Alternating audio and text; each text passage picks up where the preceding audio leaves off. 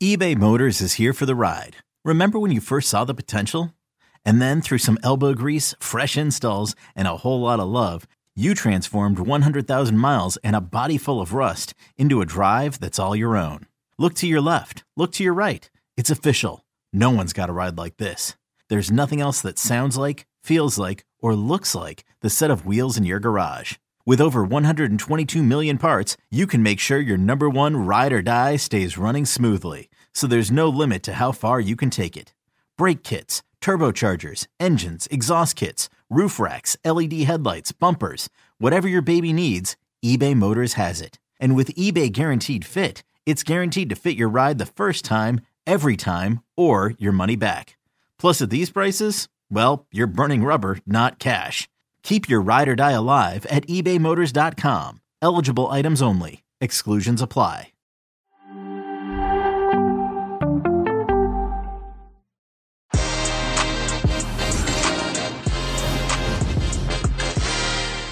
The CONCACAF Nations League preview. Heath Pearce, Jimmy Conrad, two former USMNT stars with me to discuss it all as the USMNT face Honduras and Mexico face Costa Rica in the semifinals. Paramount Plus CBS Sports has the entire tournament covered for you. And this is your preview. Que Golazo begins right now. What's up, everybody, and welcome to Que Golazo, our CONCACAF Nations League preview. And we needed to bring all the big guns, everything, everything that I had in my arsenal. I just had to bring it and brought it. I did. Jimmy Conrad, what's up, brother? What's up, guys? Great to see you. And uh, one of these things is not like the other. You guys are in Denver and I'm at home. So I'm a little sad. I know. We're going to get into it in a second. But Heath Pearce, how are you, man? I'm doing good. When anytime you call Jimmy and I the big guns, my day gets a little bit better. Uh, I mean, we get that all the time, but it never gets old, you know. Absolutely. Well, I mean it. I mean it with every true sense of the phrase. And as Jimmy said, Jimmy, Heath and I miss you, man. We miss you so much. Everybody, if you're watching on YouTube and you think that I'm in some kind of a prison and I only have one hour to do a show, that's not what's happening. It's true. You actually be exactly right. and Heath looks like he's auditioning for uh, The Bachelor right now. But no, we are in Denver. Heath and I are in Denver as we're going to be covering CONCACAF Nations League from the stadium, live from the ground. Uh, and we're doing this from our hotel our lovely hotel. It just doesn't look that lovely because we had to close the uh, the curtains for the lights and stuff. But it's good though, right? We're having a good time, Heath. Right? Hey, Luis, can I can I just point something out for people uh, that are watching this or listening to this? Today was the first day that I've seen you since Real Madrid came to New York a few years ago. Right. Yeah. So we've been doing all of this in like sort of independently. Uh, so it was good to uh, finally see you in person after after such a long time. I, I think you know this is my second trip in a week and I hadn't traveled for, you know, since the pandemic started before that. And I don't know about you guys, but it's just good to see soccer people again and know that we're heading in the right direction. A hundred percent, man. I hugged you for like 10 minutes. Uh, we made out a little. No, we didn't really, but don't tell the wives. Uh, uh, but Jimmy, I haven't even met him physically. Can you believe that, everybody? It's just been a digital relationship. So I can't wait. Just wait until I see Jimmy. I'm going to jump on him. I you never want to meet your heroes. You never want to meet your heroes. You know what I mean? no, we're, we're going to swipe right on each other for sure, Luis, once we're in the same area. Don't worry. Uh, but anyway, uh, that's for another episode, and I think it'll be a longer one. But welcome everybody to our CONCACAF Nations League Final for our preview. And guess what? It's on Paramount Plus, CBS Sports. We have it all for you pre-game, post-game, the games themselves. We've got everything. And this episode is going to break it all down. And of course, I need it. I needed two people that know exactly what it is like to play for the USMNT and know the kind of competition that these guys will be facing. Just as you know, the semifinals are on Thursday, kicking off with the USMNT against Honduras. And the second game, Mexico, El Tri against Costa Rica. Two great games. Plenty of coverage all around. Heath Pearce, Jimmy Conrad on Twitter. You can follow them as well. But Jimmy, let's begin with you before we get into the games themselves, mm-hmm. This is pretty cool. Final four, the top four teams of, the region. I think it's, and the fact that the Denver's hosting it, I think it's pretty cool. Yeah, it is cool. I think uh, to Heath's point about seeing soccer people again, we're finally seeing nations that we like to see play against each other, play against each other in a location that uh, has shown us some good games in the past, and and to have some fans go out there and and to really start to put uh, some gravitas around these these games. And obviously, this is the first iteration of the CONCACAF Nations League. So for all four of these nations to be the first to win the first ever tournament I think was really important for all four. And maybe I'm a little biased here, but specifically for Greg Berhalter, the manager of the U.S., to win his first ever trophy. And I know he can replicate that with the Gold Cup. That's where a lot of our managers win their trophies. But that said, I mean, this is an opportunity to to get it after it and have a meaningful game. I mean, we're very close to World Cup qualifiers. Things are going to start to get real serious, and so this is a great opportunity for us to see what our team's all about under some pressure. Absolutely. And Jimmy's going to be part of the coverage analysis as well as part of our HQ show and everything. So make sure that you tune in for that. And Heath, how do you feel about it, man? I mean, we're going to be covering right from the stadium as well. Are you getting those goosebumps? I mean, it's pretty, like Jimmy said, it's great that the country itself is hosting something and not just something, but like Jimmy said, Greg Berhalter's really his first true meaningful competition since the pandemic, of course. Yeah, I, I, you know, you and I obviously got to head out to the stadium later to do our our daily health screenings, um, and I think that will start to bring it to life. Uh, I had a chance to run into Clint Dempsey and Charlie Davies in the in the lobby of the hotel today, and that sort of got the juices flowing of just the days that were. They're obviously going to be on the Paramount Plus broadcast team um, you know, at the desk, and all of that started to, to, to bring it to life. And especially when I think about Honduras, there's been Honduras, I would say, is probably the, the, the the team that I played against the most in Concacaf. So I've got this, you know, just sort of fond memories. Also going down to San Pedro Sula uh, in the last qualifying campaign as as a fan, doing some some some broadcast work as well. It just sort of is all all coming back to life uh, for me again, and and and and I'm getting the vibe. But also, you know, as Jimmy mentioned, this is a huge opportunity now for Greg Berhalter. We've looked at a lot of their friendlies, and we've always taken everything with a just a, a, a, grain of sand or a grain of salt, however the phrase or expression goes, because you know it's like a B team versus a, a, a B plus team, or or a D team versus a B team, or an A minus, and it's just like this constant tinkering because of the pandemic of who we have in the team, and then we go and we batter a team who's having to play in Europe that don't have any players playing in Europe, and it's just been such a hard thing to to judge and really measure ourselves, right? We saw now against Switzerland, a Switzerland team that has, you know, eight plus players playing in the Bundesliga, and you have Embolo and Seferovic. They're playing against top players, and I think that was a good test. And now we want to see how they respond to that as a group and as a team. Obviously, still missing Tyler Adams with injury, I, I, I suspect, but the best team that we've seen so far. Just an exciting time to get this group together and play for something.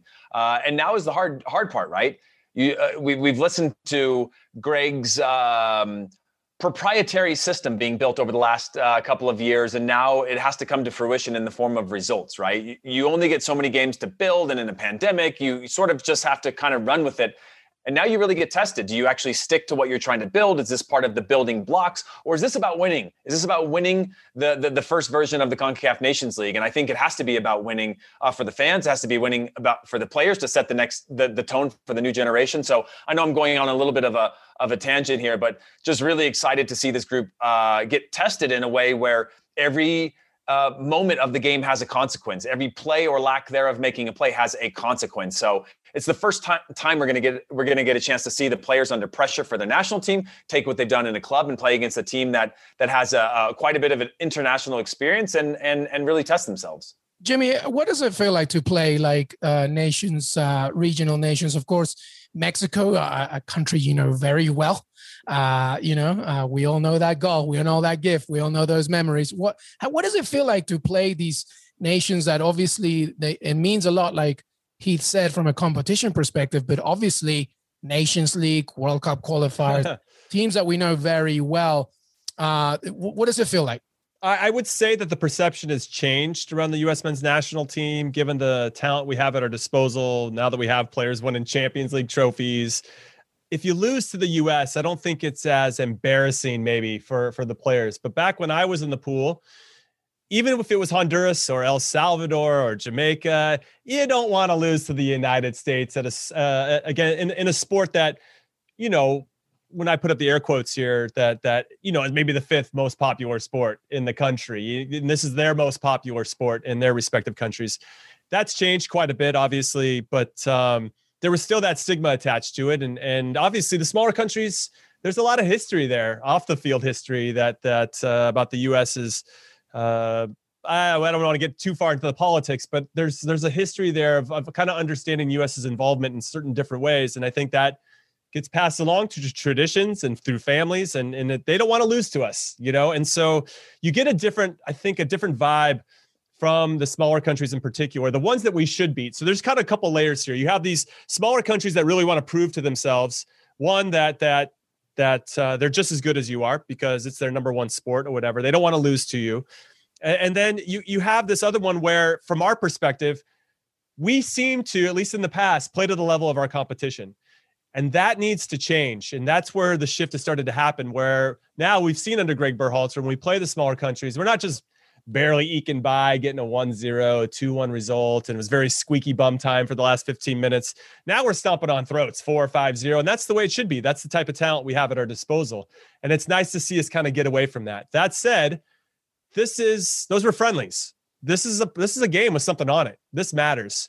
And so I'm curious, I'm sure like the rest of us that are listening and, and talking in the discussion, we want to see how these players respond. So it's going to be really interesting now that there is a little bit of juice on this how these players are going to perform. Now, this is a Honduras team. I know it's not the same team, but their U23s beat us in the semifinals so that they qualified for the Olympics and we didn't. So it's not like they're coming in and they're just, you know, some some chump of a team. And even though they have a 38 year old captain in, in uh, Figueroa and a whole bunch of older guys that are kind of doing it, and they've only played four matches since the beginning of 2020, so they're going to be a little rusty. You think? That said, that makes me a little bit nervous because maybe we'll be a little bit too overconfident and maybe already be looking at the final and hopefully against Mexico. So there are a lot of things to unpack here that are kind of outside of the performance that could influence how we do perform. Yeah, and let's not forget, everybody, when you think about the seeding of this tournament, Honduras is above the USMNT. So it's not like, you know, we are talking about a situation where, you know, like you said, it's, it's, you know, back in the day, this is a little bit different. And this is a transitional USMNT that's looking still to to make some things happen. All right, so let's let's get into the games here. All right, so let's obviously talk about the USMNT against Honduras. Jimmy, you talked about it. Obviously, I I asked Reggie Cannon this. Does it feel like a little bit of a redemption as well? Just because you know what the under 23s Honduras Honduran side did against the US. He says, well, you obviously that comes into it because it's a narrative. It's part of the narrative, but it's about making sure that no matter what, you get this win. Heath, Talk to me about this game, USM again, USMNT against uh, Honduras. How, how do you see it? Yeah, I think eh, Reggie's got a point there, but let's not forget that against Switzerland, eight of the 10 field players were Olympic eligible. So I think there's a failure in that Olympic qualifying campaign that shouldn't be overlooked because I think that team should qualify. Um, but our best players are, are far beyond uh, being available for Olympic qualifying. But the one thing I would take out of that game that you have to take into this game is that Honduras competed in that game. And the one thread uh, or connective tissue that you've had in the history of US soccer on the men's side and on the women's side because they dominate, but mostly on the men's side because we are not the same as the women in terms of their quality compared to the rest of the world was competing. There is a roll up your sleeves mentality of I don't care if it's pretty you know? And i think we're caught in this glorious era right now of look at all the players playing at teams and not just good teams but teams that play attractive football. Juventus barcelona uh, borussia dortmund chelsea. Uh, chelsea's not that that beautiful of football but like you get the point. And, and that's no shot at the chelsea fans. They're they're an incredible club. But the point being that the minimum viable product you have to put out is compete and fight because it's going it could get ugly it could get scrappy. And i think again if you can if you can take this talented pool and apply that to every single game and know that at a minimum we're going to win because we're going to be disciplined and we're going to outcompete them then i think that's a good recipe for success. Again when i go back to what i was saying in, in the very beginning we're, this is a project, right? This is a long-term project. We are in the decade of soccer. We're seeing the growth of this. This is even the best pool. We have players coming up in the system now that are even better than this group. However, this is a project that has to come to fruition this week uh, in a lot of ways. And sometimes you put that project to the side and you say, hey, let's go out there and, and we, we get to the finals. And then we do apply the same thing to, to win a trophy, to win something significant in this region is more important than the project, I think, at this point, because for the fans who are expecting it, for the players who need to build on that confidence, to rebuild that, that, uh, that morale within US soccer, it starts against Honduras. And Honduras, by the way, is a team that as Jimmy said, Maynor Figueroa, they have a ton of experience. And we're seeing a shifting of the times, whereas Major League Soccer's mechanism was built at a certain point to service mostly CONCACAF nations and the growth and development of those players in those nations. Now we're seeing a lot of that going to Argentina, Brazil, Colombia, uh, those mechanisms within Major League Soccer. So those players are now spending more of their time back in Honduras and playing domestically than they were playing in Major League Soccer, which I think is a, is a superior league. So there is just the changing of the guard there that a lot of these young players are going to have to step up. But again, the one thing you're going to get against any CONCACAF region playing against the US is they're going to come out, and this is no disrespect to them, come out like it is a final every single time because they want to knock you off that what they see as arrogance. They want to knock you off this this this perch of of being one of the, the the, few that have been dominant in CONCACAF and they want to they want to ruin your day and they're going to do everything they can and they will take every measure necessary to disrupt the game the flow of the game to get the ref involved to get the crowd involved they will do anything they can to create that advantage and I think you're going to that's what the US should expect and in the US team by the way that doesn't have a ton of experience in CONCACAF when you go back to San Pedro Sula in the last qualifying campaign Kellyn Acosta Tim Ream Christian Pulisic were the only ones that were in that game. And that was in, in, in qualifying. So it's a, it's a new squad that has a ton of playing experience at the highest level, but CONCACAF experience is something different. Yeah, no, absolutely. I mean, and listen, it got ugly in the under 23 game as well. So it's there's already proof in the pudding. And by the way, don't take anything away from this trio from Honduras. Choco Lozano, who plays in La Liga, etc. This is going to be a team that's going to test. All right, Jimmy, I want to ask you right now, what are we expecting from the squad? What are the latest updates on this USMNT squad? What can we expect, do you think, as they face Honduras? Christian Pulisic, he just finished the Champions League final. You know, will he be ready? Uh, 100%. What, he's, what's he's, the latest? Yeah, I, I think Christian Pulisic will start for sure. Zach Steffen will start in goal. I think you have to have your best players really not only be a part of the field, not because you feel like you need them. I think even without those two, we should be able to beat Honduras. It's more about letting them kind of set the precedent and the tone for how this is going to go and let them be leaders. And I think if they didn't start, you take away that leadership opportunity from them who you know you're going to rely on in a lot of high pressure situations. So I would start there. I think those guys have to play. Tyler Adams is got a big loss for us. When he's not on the field, I don't know if we have anybody who is as accomplished or as really defines the role at the number six in the CDM spot in front of that back four as well as he does. Kellyn Acosta can do it at times. We have other players that can sit in there. McKennie can do can do it. We have a lot of guys that can do it, but are they best suited at that position? I think Tyler Adams is definitely our number one. So if he starts, obviously that bodes well for us. And then our back four, do we go with a back four? Do we go with a three-five-two? I think what we learned against Switzerland is that Serginho Dest doesn't really like to defend all that much. It's not where his yeah, instincts he had, are. He had a bad game. it's just it's just more. It's just sometimes he's just too casual defensively, and and maybe that's just because he's so gifted in so many different ways that he he can be casual and has been casual for many years. But when you see, and, and I that sounds negative. I mean, he does the work but there's still like an element of, and, and Heath can speak to this as well. There's certain parts of the game that that excite you about playing. And you can sense with every single player what excites them. And I don't think defending really excites Serginho Dest. I think he likes to get the ball. I think he likes to go forward with it. I think he likes to break down teams, uh, creating numerical advantages and, and one twos and all the other special things that he's very, very good at. I want to put him and all of our players in their best positions to succeed.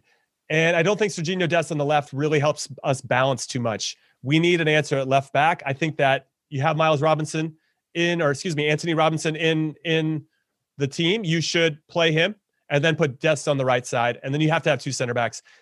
I don't really.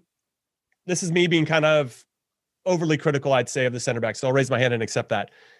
I don't think we have any lockdown guys that can partner with John Anthony Brooks yet. Mark McKenzie, for me, I thought he did pretty well, all things considered, against Switzerland in his first real run out and a nice, good partnership against a good opponent. And I would like to see him get more minutes. So I would start McKenzie and and John Anthony Brooks right now. And I wouldn't go to a three center back thing. That's what makes me nervous. So I don't know exactly what the formation is going to be. And then we all obviously have questions of who our number nine is going to be. Is it Josh Sargent? Do you give him more minutes, or do we already know what he's about and we need to give it to Siebatcheu? Or I don't know if Daryl Dike is on it. You guys can correct me on there, but I would want to look at those two guys in particular to see how they fit in with Pulisic and Gio Reyna and whoever else is playing underneath. So yeah, there's a lot of questions here. And and one of the things that I talked to you about Greg with with Greg Berhalter when he came on uh, HQ once, at what point do you say this is my starting eleven? At what point do you say, this is how I want us to play, and these are the best guys to do it, and actually give them a few games to work together in high pressure situations? Because if you keep changing the lineup saying every single game, you just can't build that consistency and rapport that I think you need to be successful at the highest levels. Yeah, I think the, it's now. Like you need to know your lineup right now. I mean, there's injuries, obviously absences, but you know, I think it's now. You mentioned Josh Sargent. We know what he can do. Well, do it now. I mm-hmm. think you know. And Dike, by the way, is not part of it. Um, Heath, thoughts on the squad, on the lineup? Yeah, I think Jimmy's pretty spot on with a lot of the back line um, and and and sort of the back eight. I think you know one of the things Greg said is that we still don't know what Gio Reyna's best position is yet, right? So I don't know if that's a hint at the fact that he could move inside if you were to take uh, Lletget out. The, the, problem is Lletget's the most experienced player within this team. You need some of that experience in terms of playing in this national team over the last months, but there's an opportunity to move him. Like the, the, this is the issue with youth, right? And I remember listening to Stephen Cherundolo on a on a Bundesliga broadcast um, a couple months ago, and it was Dortmund was struggling in the game, and he he went on to say, "This is the problem with young teams and young players is that you're going to have this inconsistency." And I remember thinking about that. We're all so hyped on young players now. The world is about young players. Now we often overlook the fact that if you had Reyna, uh, Musah, uh, Josh Sargent, uh, take Christian Pulisic out of there, but even McKennie or Adams or or you know a number of these players now, Jackson Yueill and and then Mark McKenzie and Serginho Dest. You're talking about a lot of young guys that you need to all have good matches on the same day to get results in games of consequence. And that's a lot to ask for. So you need to rely on that experience. And I think with regard to to Josh Sargent, as Jimmy mentioned, the main thing that, that that I remember from qualifying campaigns of the past, and obviously this is not a qualifier, but it is uh, heading towards something of significance, which would be a final and potentially a trophy, is predictability from your players, right? Maybe Josh Sargent isn't the goal scorer that you need him to be, but he's becoming more predictable of what he could be, right? Brian Ching wasn't a a, a bona fide goal scorer, Jimmy, or Brian McBride, mm-hmm, mm-hmm. not necessarily. But what you got out of those guys, Connor Casey, these types of guys that are a little bit more towards a uh, not Brian McBride, but I would say you know for Connor Casey or or uh, Brian Ching, a target up top. You know, predictable in their movements, understanding their role defensively. Those are the types of things that mm-hmm. make it so when you have all that magic around you, and we have more magic around Josh Sargent than we've ever had in the national team. It at least means you know what you're going to get from him, as opposed to strikers, a traditional striker, which is more streaky. If he's hot, he's good. If he's not, he's useless. And I think that. I think Siebatcheu still looks like a little bit of a step off of the pace at the international game, at least from his short sample size. Um, but but other than that, it's just a matter of like where do you put Reyna? Does he play inside? Does he play out on the wing? Where do you put Dest? Are, you know, do you build the, the, the system around him to have more more uh, cover when he goes forward because you saw him. He, he beat two players in the Switzerland game and should have had a goal when he's alone with the goalkeeper and should have finished that off or found somebody that could have. Like that's an X factor. Very few teams in the world have a player at that quality that come out of deep lying mm-hmm. positions to be able to create those moments.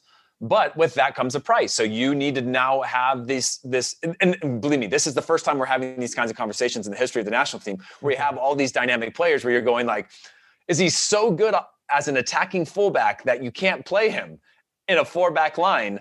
Um, that's a good problem to have. But these are all the things that that Greg Berhalter is going to have to work through over time, especially as you head towards World Cup qualifying and things like that. Like, is he a guy that you play in a wide open game, or is he a guy that you go to get a result with, or is he somebody that you have to sort of pick and choose when are the right matches and matchups for him? That's no disrespect to him. He plays at Barcelona. He's a fantastic player. But when you're building a squad that's built to get results in games of high consequence, those are the questions you have to ask. So I'm curious with regard to the Gio Reyna comment from Berhalter actually makes me quite nervous because if he doesn't know his best position and Gio Reyna can't really explain what his best position is, and I'm sure they've probably had conversations about where he wants to set up shop and get the ball and run at the back four, the opposing team, and so on and so forth. That that's a bit of a concern for me because then how does he fit into the bigger landscape? To your point, with we have these two shining stars that are undeniable. We have Serginho Dest that's bombing from behind and does very well to all the things that you said, and and we should build around our system around him in some capacity. And then you have Christian Pulisic. They play on opposite sides of the field, and I think if they played on the same, that would almost be too one-sided. I almost want Dest on the right and Pulisic on the left, cutting in on the right side. So then it really becomes important who that middle three is. So if you have Tyler Adams that's sitting in front of the back four and Dest bombs four, and he can slide out into that kind of right back position to cover for Dest, I'm okay with that. But the problem is then who slides in, who's off his left shoulder. If that's Weston McKennie, who I love as well, I think his unpredictability in some ways and his his his risk taking is amazing. I love that guy. Even if he makes a bad pass, he doesn't put his head down. He's like, I'm going to do it again because I know at some point it's going to work out. There's a lot I love about Weston McKennie, but it's his courageousness that I think I love the most. And then what about Musah? Like who else, maybe or Lletget? Like who else is going to sit there when Tyler Adams gets pulled out of that spot? And he will because good teams are going to absolutely crush us for that and and we'll try to exploit that as they did against Serginho Dest. I thought Switzerland made some changes at halftime. They're like, hey, listen, when Dest bomb forward, then that'll allow Brooks to get pulled out of that position, and now we can isolate two guys that maybe aren't as quick as some of the other players on the U.S. team. So so when that those tactical changes happen, and then teams identify what we're giving up because we're trying to have success in other areas. We just need to have the players that have not only the the the awareness to understand what's happening, but to be able to make those decisions quickly and to just do the work. Ultimately, there's a lot of players that that maybe it's either there's two things either they they have the recognition or they don't have the recognition or they they see it but don't do the work that's necessary aren't fit enough to do the work or whatever it may be so there's a lot to unpack here LME I think we could talk for days about the nuances and subtleties about how to get the most out of this team but I will say or I'll, I'll put the button on this with where I started Gio Reyna not knowing where his best spot is and Berhalter not knowing how to utilize him is a problem for us moving forward because it would be ah, nice. He's a teenager. Let's he is. Go. I understand that. I understand that. But no, just, i think Jimmy means more the point of Greg Berhalter's problem as opposed yeah, to yeah, yeah. But, but, right? But, but, yeah, because if you look at Gio Reyna as a player now, everything you just mentioned, Jimmy, about him uh, going at players, all those things. When he's at his best, he's connected to the strikers. Mm-hmm, he's mm-hmm. he's in a in in in the half spaces more inside. Okay, whenever Dortmund put him way out on the touchline, he struggles and Therefore, you say, well, then why wouldn't you just play him underneath the strikers as one of the midfielders that can connect with the strikers and connect with Pulisic a little bit more in combination play? He's at his best when he's connecting with Haaland. When Haaland uh, are mm-hmm, spinning mm-hmm. off of each other and he's setting those things up, that's when he's at his best, or with Sancho. But when he's not connected to that, he's a little bit more isolated, um, wider, and he's more of a combination play type of player. And then with regard to Tyler Adams, same thing he's playing right back at, at Leipzig, but he was in a hybrid role where sometimes he would be in the midfield and he would come inside into weird spaces. And so, you know, one of the things you touched on there, Jimmy, which I think is really important, is IQ, player IQ, you know, mm-hmm. tactical IQ of understanding when and where you need to be. You know, so often they say, okay, well, if you overlap that guy and he covers for you, and that doesn't always happen, you know, mm-hmm. and sometimes you have just players that step into your position and then they don't do the role of that position. They just do it because it's the right thing to do. Mm-hmm. So that awareness of knowing if Dest is going to bomb forward, where does Tyler Adams as a six, six sit deeper and slide mm-hmm. in, and then Musah has to pull back, or Lletget pulls back, or whatever it is. Those are the types of movements of understanding that one you can coach that all you want on the field, but also uh, which I think is important tactically, but also the players understanding moments of vulnerability to kill the game off, mm-hmm, drop mm-hmm. foul, drop, sit, sit deeper, cover those types of things. I, I will say this ahead, though, just before you carry on. I will say this: I, there is a tendency for as an outsider, right? For Greg Berhalter, at the very least right now, is to your point about Serginho Dest earlier, which is sometimes you just simplicity is the ultimate sophistication. Sometimes you just got to put the best players where they're best suited, and and you do the, the moment you begin to overthink is the moment you begin to overcomplicate, and especially when you're a young team, that's the last thing that you want to do.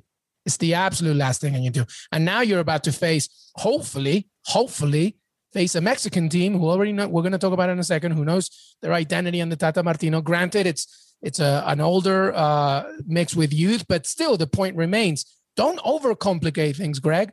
You know, just you know, understand the best players better, better suited for their roles, and hopefully that will happen. I mean, Gio Reyna, we know what he can do now. Does that fit the system? Well, sometimes you just have to try and trust the gut of the talent of the player. And by the way, uh, he's not going to be available for the Gold Cup, right? Because Borussia Dortmund won him early. That's right. Preseason, so the time is now to figure it out right now. Uh, to the point of Josh Sargent. Um, no, what I was going to say was that yeah, go actually ahead. like like Heath's point about being bringing Gio Reyna closer to to Josh Sargent, whoever plays the number nine. It's a good idea. And then, and then really allowing Serginho Dest to be our width. Yeah, both push right. Because I remember we played a game. Oh man, I can't remember who it was against. Maybe it was Northern Ireland. Maybe it was the game before that. But Gio Reyna had been kind of setting up shop, and you could feel that he was in some ways maybe a little bit uncomfortable out wide, but also the outside back was just continuing to run into him. There really wasn't even space for him to overlap. And I don't remember if it was Dest or somebody else, but but it just it felt a bit stifled. And I think to to his point, which is smart, is if Reyna can just be a little bit tucked in and almost be off the shoulder, uh, somewhat Timo Werner esque when Kai Havertz starts up top for, for Chelsea, and then really allow Dest just to get up and down and then try to create those numerical advantages when he needs it uh, and other people to combine with. And Gio is very, very good at combining. He's got great vision and great feet. So he would be a, very helpful in that. And then you'd have that triangle in midfield for us where if I Adam Tyler Adams does go out, then McKennie maybe you know everybody's got to circulate and help cover and make sure we have proper balance so that we can can really negate any counterattacks that are potentially coming our way, and that's going to be really important as well. So, yeah, there's there's a there's a lot to unpack here. I, I I'll get ahead of it with predictions. I think we will beat Honduras. I just hope we're not looking too far ahead. I want to make sure that we are doing all the little things that are necessary because that those disciplines and habits will definitely carry over when we're playing against the bigger teams like Mexico. Yeah, Reggie Cannon said the same thing. Let's not get too. Let's just focus on the next step and then step by step. By, by the way, a little bit on Honduras before I get Heath's prediction on the score. You know, the Catrachos, uh, you know, that they're, you mentioned Figueroa, you know, also Garcia as well, both a Houston Dynamo duo. They're very experienced. They don't mind getting dirty. They don't mind getting physical, but they're also very talented. I, I mentioned Choco Lozano, you know, plays in Cadiz in La Liga, who, you know, he plays in one of the best leagues in the world. He's not going to have any problems going up against the back line of the USMNT. There's also a tremendous amount of players from Olimpia, right? The best team in Honduras as well. So, you know, they're very good. And Albert Elis, by the way, and Jorge Benguché, they know Reggie Cannon. Obviously, they're all teammates of Boavista. So, like, you know, there's there's a lot of familiarity here as well. So I just I think the key thing is the USMNT have to be wary of of of things maybe not going their way in terms of flow and just being able yeah. to adapt in, in game time. Heath, give me your final thoughts yeah. and uh, and score prediction before we take a break. Yeah, I think the U.S. wins uh, two uh, 0 in this game, um, or or at least comfortably. I think again the main vulnerability is is if you're Honduras, you're you, and you have uh, Albert Elis and, and Benguché, both both attacking minded players, and you know that hey, if Sergiño Dest is on the field, then I know that there's a part of the field that's going to be exposed. If you watched uh, Breel Embolo go after go after the back line in the start of that second half. Obviously, things changed in, in the Switzerland game where when when a lot of the subs came in, as we see in a lot of international friendlies, uh, the flow changes. But just that vulnerability to attack with speed when they're when yeah. they're exposed, I think is is is something that they're going to be focusing on. I do think the U.S. can and will control possession and and look as the prettier side uh, within this within the context of this game. But that doesn't mean that they're, they're you know Honduras isn't prepping for the few moments in which they can punish the U.S. Yeah, especially yeah, definitely from a counter-attacking perspective, uh, one hundred percent. Final thoughts on these games, uh, Jimmy, before we take a break here. No, I could see it being kind of Villarreal, Manchester United Europa yeah. League final, where United are clearly the better team you know, on paper, they have more talent, quote unquote talent, but Villarreal know who they are. They have their identity. They know they're only going to get a few opportunities and they have to make them count. We, we see that time and again against the smaller nations as we've continued to get better. And, and uh, sometimes they do make those count and then it becomes very difficult. So it'd be interesting to see what we end up doing. But to Heath's point and the underlying message there is we got to get out and we got to set the tone. We can't let Honduras kind of dictate how the flow and the tone of this game is going to go. That has to be up to us. We have to establish the rhythm. We have to high press, make them make some mistakes, and then hopefully we don't don't get countered or they get one goal on a set piece like Villarreal did in the first half. I think 2-0 is something I'd be very happy with. I could see maybe Honduras getting one maybe late, so I could see a two-one. But but ultimately, I think we're going to book our ticket to the final, and hopefully Mexico's waiting for us. Yeah, well, listen, everybody, USMNT fans, the time is now. Make it happen right now. I'm going three-one USMNT. I think Honduras will get a goal, but this is it. No more excuses. You're at home. You got confidence. So many players are coming in from Europe winning things or achieving things. You have a Champions League winner, for Christ's sake. All right. so make it happen. All right. USMNT three, Honduras one. I am I'm gonna get banned from my Honduran restaurant in New York City. Whatever. We're gonna take a quick break. When we come back, all this talk makes me want to talk about El Tri, which by the way, remains the CONCACAF king until somebody says otherwise. So we'll be talking right back as Mexico face Costa Rica. We'll be right back. This episode is brought to you by Progressive Insurance. Whether you love true crime or comedy, celebrity interviews or news, you call the shots on what's in your podcast queue. And guess what? Now you can call them on your auto insurance too with the Name Your Price tool from Progressive. It works just the way it sounds. You tell Progressive how much you want to pay for car insurance, and they'll show you coverage options that fit your budget. Get your quote today at progressive.com to join the over 28 million drivers who trust Progressive. Progressive Casualty Insurance Company and Affiliates. Price and coverage match limited by state law.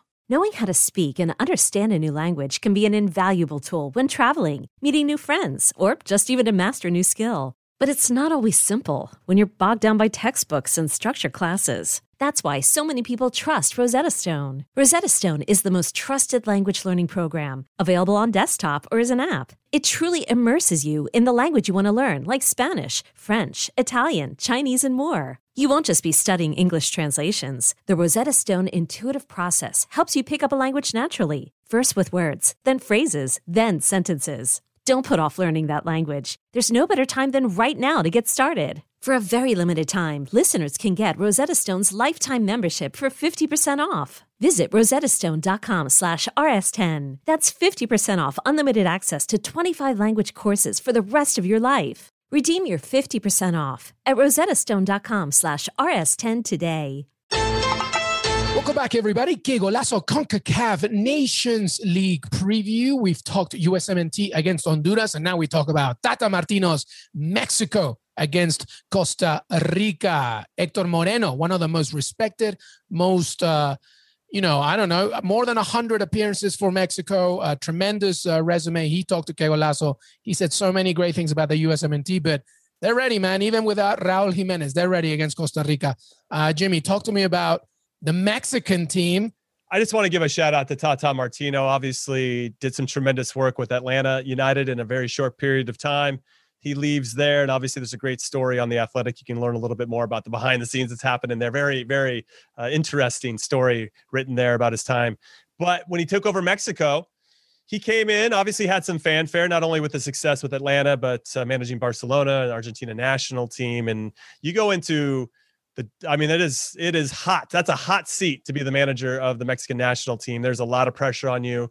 And he has managed 25 games for mexico 22 are wins two are draws, one loss, and that was a one zero loss to Wales. Actually, um, oh, that's right. Yeah, yeah. Outside of that, well, no, I'm thinking Juan Carlos Osorio. My fault. Yeah. yeah, no, no, but outside of that, that is a crazy ass record. So fair play to Tata Martino, and for him to really work with this group of players that's like any national team is kind of this convergence of of young and old and how to manage the guys that are kind of maybe aging out of the squad and bringing the ones that are younger but are they ready yet and so I really like what he's done. And, and he surprisingly left Chicharito off of this roster, even though Chicharito leads MLS in goal scoring. And he's handled the Carlos Vela situation with, with class, I think, and with respect.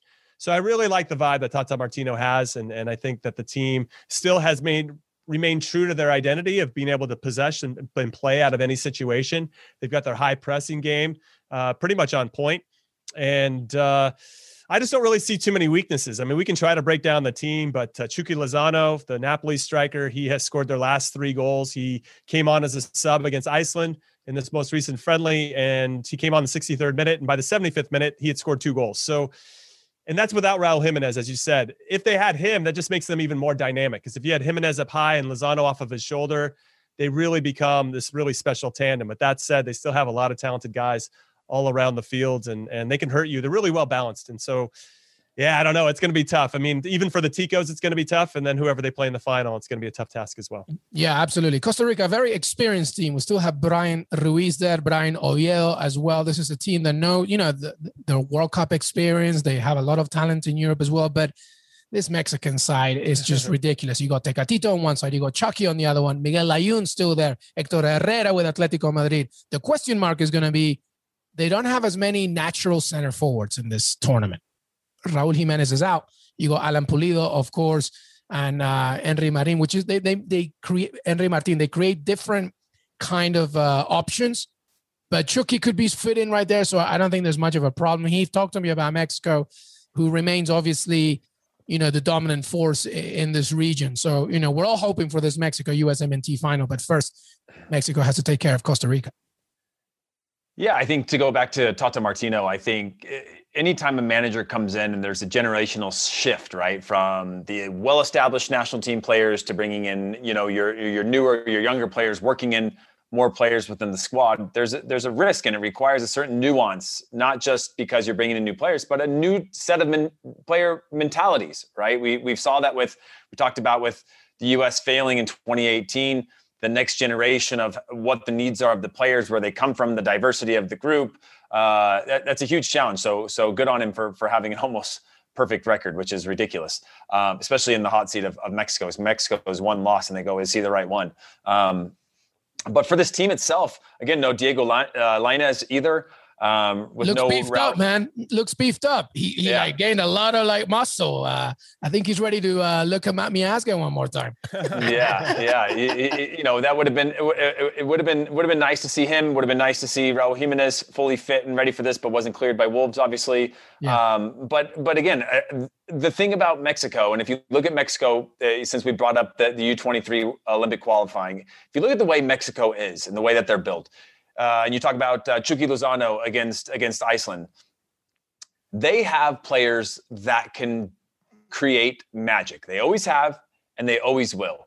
They, there is a confidence within that team that even if they're not playing well, and they generally do play better than most teams in terms of style of play, possession, you know, their their confidence in building out of, of tough positions, pressing to win the ball in tough areas, making it very difficult for opponents in their style of play.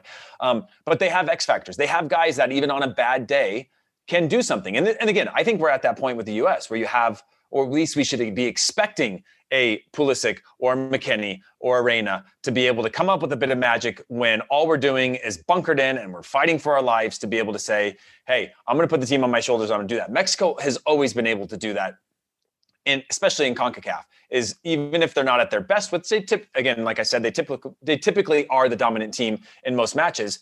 They come up with results, and it's funny that we use uh, experience now as this as this word that I feel has at least shifted meaning to me. Previously, we would have looked at Costa Rica and said, they're old. Honduras, they're old. Let's beat them. No problem, right? Because we had this mentality, we had a mix of experience, mentality, youth, and all these things that you knew that if you could just turn that key enough, you were going to unlock that team and beat them, or you're going to, you know, outwork them in a way. Whereas now we have this young team with so much um, unguarded talent in it, but we don't know what to expect. So when we look at a, a, these older teams, we, we turn that word of old into experience. Uh, and this team should be able to, Mexico team should be able to handle uh, experience or age of, of, of Costa Rica. Now, the U.S. being able to do that against Honduras is completely different. We know, on again, on paper means nothing in these matches. Uh, but but you know, previously, I think we would have looked at, we would have had enough experience on the field in every historical national team, right? We're talking about a team that's uh, 80, 90% under 23 years old. That's pretty young in national team standards, even with the new world of like players being younger. So it's just funny to hear experience uh, being being being a strength at the international level when usually it's like, oh yeah, your typical international player gets to 30 and then he's too old to play in the national team anymore because the game's too fast, right? Whereas we're now kind of a little more guarded with regard to the U.S. and the region when we talk about other other other countries uh, because we still have a lot of unproven talent at the international level. But not to shift away from the It's Mexico. because it's because we're old. That's Yeah. why we look at it as Yeah. experience. No, but but it used to be where like you would age out of the national team, right? Because Yeah, the, yeah. the speed of the game, the demands of the game are completely different. You wouldn't say Brian Ruiz in the national team is a good thing anymore. Right. Um, but when I you think look it's at about that- balance. I think balance is the key word because you do like I want Andres Guardado, but I also want Chucky Lozano. Like I want Christian Pulisic, but I would also I want John Brooks to make sure that we, you know, you need that balance. But Luis, this is my point: is that every national team usually has that transition. Costa Rica is going through that transition. Honduras is going through that transition. The U.S. just cleaned house, and now we just Oh, got yeah, a bunch totally of young different with the U.S. Yeah, we don't yeah. like John Brooks. That's that's one, you know. But again, you go back to to Honduras three years ago, and you have uh, Kellyn Acosta, who hasn't been in the national team really since that that cycle until recently. Uh, Christian Pulisic, who had the world on his shoulders and had to carry the team uh, during that period, and then and then Tim Ream, who was on the bench. So it, it- it's it's a completely new generation of players that makes me nervous about what experience really means of having that balance of like you know usually it's like just this phasing thing where it's like we're sh- we're, we're shifting players out and new players are coming in there's always this constant of like new current aging uh, and we don't have that so it's it's just weird the the the the, perspective that we're going but I I- but to wrap up my thought on Mexico Costa Rica they have a lot of experience. they have a lot of experience. They have a lot of firepower. They they've been in these matches before. They've also played in huge matches before. You look at you know Hector Herrera uh, specifically, like guys coming off of great seasons as well. That you just go, yeah, I think they're going to handle Costa Rica. Yeah, yeah I think uh, LME knows as a Peruvian, he wants Paolo Guerrero to play for I don't know how many more years, even though the guy's 37. So he needs to start tomorrow. So how much I want exactly, exactly, which kind of speaks to I don't know. I just to back uh, piggyback what what Heath said, where you have these really special players in your program and you kind of want to ride them until they can't do it any anymore. Not not to even if it's 60% of what they once were, you still yeah. like you're in love with the romanticism of that player still representing your country.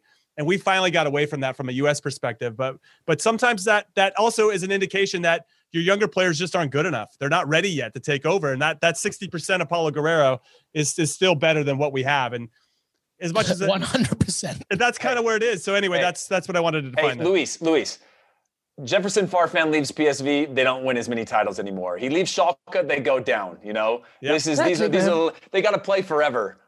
They exactly, means that listen, exactly. per, a, 90 year old Peruvian will help any club. Like it's fine. we'll make it happen. All right. Well, to wrap everything up, everybody, uh, give me your score prediction for Mexico, Costa Rica. Jimmy Conrad. I will say I will say 3 1 Mexico. And I think that's what's going to happen. And I also want it to happen because I want to see US Mexico in the final. Oh, absolutely. Heath Pearce. Yeah, I'm actually going to go 3 1 as well. Um, I don't think, I think Mexico probably gets lax, lackadaisical at some point in the game, gives up a goal, um, gives a little bit of hope back to Costa Rica. Uh, but but I, I, see this being a pretty, pretty. Um, I like that. Um, convincing. That's, ex- that's, experience talking, Heath. I like yeah, that. convincing. I'm not saying I've ever uh, taken my my foot off the old gas pedal uh, when I was up in a match, but uh, I know people that have. Um, and so, yeah, I'm saying three, three, three one to Mexico for Costa Rica. All right, I'm gonna go a little close. I'm gonna go with two one. I feel like it might be a little bit tighter. I don't know. I feel like it might take uh, Mexico a little bit of time KG affair. Yeah. to wake up. Well, it was one nothing this exact game. It was a friendly, that's true, but it was uh, not that far away. And I, am still trying to wait and see what uh, Mexico is going to line up with because Tecatito Corona didn't even play in that uh, yeah, against Iceland. Like a, yeah, he's got an injury. Yeah, so hopefully he'll be ready for that one. But there you have it, our CONCACAF Nations League preview. I'm excited excited. A lot of games. This game never stops. Denver, Paramount Plus, CBS Sports. You can follow it all. Make sure that you follow also Jimmy Conrad, Heath Pearce on Twitter and Instagram. Final thoughts, Heath Pearce. Let's begin with you. Yeah, so my final thoughts are that uh, any players playing at elevation are going to have the advantage. I worked out this morning here in Denver. Uh, I was huffing and puffing for air. Uh, every yeah, time I come here, I don't believe. I don't believe. I don't believe in the, the elevation. I'm not worried. Yeah. yeah, I don't believe in the elevation until I get in it and realize that like I was on the old stair climber and was like, this is not good um, for anybody who's not used to this. So there is elevation, certainly a factor uh, that could be played in these games because it, it's it's a legitimate thing in Mile High. No, 100. Uh, percent Jimmy Conrad, last word. First, I believe that we can win. That's for the American Outlaws that are listening. And second, I want to say that I'm still a little sad that you guys are there and I'm not there. All right, thanks for having me. We miss you, man. I have an extra bed, by the way, which is kind of bad for my wife because I didn't invite her, but I'm inviting you. That's right. Appreciate you, LME. All right, boys. Uh, Jimmy Conrad, thank you so much, brother. Thank you. Heath Pearce, I will see you in about five seconds. yeah, see you in five minutes. Hey, everybody. I want to thank Jimmy Conrad and Heath Pearce for joining me today. Don't forget to follow us on Twitter, Que Golazo Pod. We are also on Spotify, Apple Podcasts. We're also on YouTube. We're also in Stitcher as well. I couldn't even say it. I was so excited. We are on CBSSports.com. We're on CBSSports.app as well. Make sure that you follow the Nations League on Paramount Plus and CBS Sports. We have this and plenty more to come, including interviews with Reggie Cannon, Hector Moreno. Please keep following us and supporting us. Thank you so much. Have a great day and enjoy the tournament.